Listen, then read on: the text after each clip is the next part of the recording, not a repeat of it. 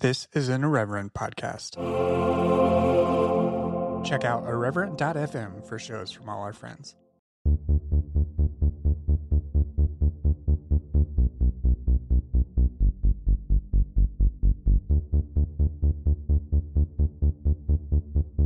Hi, everyone, and welcome to Exvangelical. I'm your host, Blake Chastain.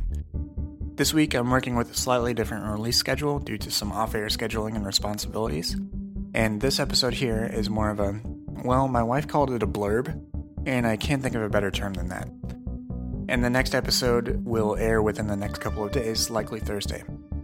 But this blurb, or blip, or whatever you want to call it, and schedule change uh, affords the opportunity to, for me to do something I wanted to do for a while, which is to explicitly ask to hear from you, the listeners. I actually want to hear from y'all. I want to know how are you doing? How are you coping with an increasingly polarized social media landscape? What sort of self care or spiritual practices are you using?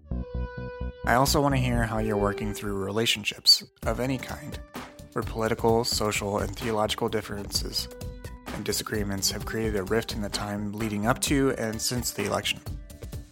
What are some of the examples in your life of ways you've struggled to reconcile with others let alone reality itself? These are open questions for me, and I don't have a great sense for what might be the best way forward, or even if there is such a thing as the best way forward. But just to give you a little insight, uh, there are several reasons why I want to collect these stories. First, I'd love to do so in order to share them in a compilation as part of a future episode. I think we can all benefit from the wisdom of the crowd and hearing a diverse set of voices. The X community is much more than just me and my guests, it's all of you. Second, the Episcopal Lectionary is absolutely killing it with apropos scripture for the times. I'm recording this the week of February 5th, 2017, and Sunday's Old Testament reading was Isaiah 58, verses 1 through 12. And I'm actually going to read to you the first nine verses. I'm not really, that's not something I, I, tend to do on this show, but it's so appropriate, I feel, that it's worth sharing here. So here we go. Shout out, do not hold back. Lift up your voice like a trumpet, announce to my people their rebellion, to the house of Jacob their sins. Yet day after day they seek me and delight to know my ways, as if they were a nation that practiced righteousness and did not forsake the ordinance of their God. They ask of me righteous judgments. They delight to draw near to God. Why do we fast, but you do not see? Why humble ourselves, but you do not notice? Look, you serve your own interest on your fast day and oppress all your workers. Look, you fast only to quarrel and to fight and to strike with a wicked fist. Such fasting as you do today will not make your voice heard on high. Is such the fast that I choose a day to humble oneself? Is it to bow down the head like a bulrush and to lie in sackcloth and, sackcloth and ashes? Will you call this a fast, a day acceptable to the Lord? Is not this the fast that I choose? To loose the bonds of injustice, to undo the thongs of the yoke, to let the oppressed go free, and to break every yoke? Is it not to share your bread with the hungry and bring the homeless poor into your house? When you see the naked to cover them and not to hide yourself from your own kin. Then you shall let then your light shall break forth like the dawn, and your healing shall spring up quickly. Your vindicators shall go before you, the glory of the Lord shall be your rear guard. Then you shall call, and the Lord will answer. You shall cry for help, and he will say, Here I am. Now, again, I don't, I don't tend to do something like that on the show. It's, I've never done anything like that before. But if that passage doesn't just completely epitomize the sorts of conflicted feelings that so many of us have right now about the world and and how faith and all these sorts of different things play into it. I, I really don't know what else would speak more perfectly to that sentiment than that passage right there.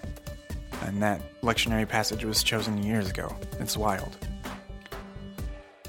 Finally, Felix Salmon of Fusion, um, the website Fusion, wrote a great essay called Impartiality or Diversity. Pick one. Here's the key quote Today, the personal is political. Identity politics is politics. Political stances aren't just something that we choose to express when we open our mouths in a certain way. They're a way of living in the world. If I am a gay Yemeni immigrant or a black trans woman or a Muslim trans man who's a survivor of sexual assault, then to be open and un- un- unapologetic about my d- identity is to be a partisan in the most urgent political debates of the day. Now, I believe that. um, we have to understand that identity politics is politics now. It takes vulnerability and courage to reveal our identity to the world, but it be, it's becoming increasingly necessary to do that. And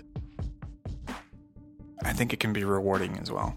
And I think sharing your own perspective is the only way forward. So I encourage you to do that with me and with the audience at large. I'll be keeping this open for at least a couple of weeks. Use the hashtag EXVShare to propose and answer questions on Twitter. I also welcome responses via email at contact at exvangelicalpodcast.com or via phone. I have a Google Voice account set up to receive voicemails at 312 857 4196. Again, that's 312 857 4196. If you're comfortable having your voicemail or email shared on the show, please say or write that your message is okay to share. And of course, you can always provide feedback regarding any episode at that same email address, contact at exvangelicalpodcast.com. You can find me on Twitter at brchastain. You can also follow the show on Twitter, Facebook, and Instagram at exvangelicalpod. You can support the show via Patreon at patreon.com slash exvangelicalpod. Many thanks to the new patrons from this week, Chris and Becky. Please rate and review the show on iTunes as well, as that helps boost the show. All right, everyone, talk soon.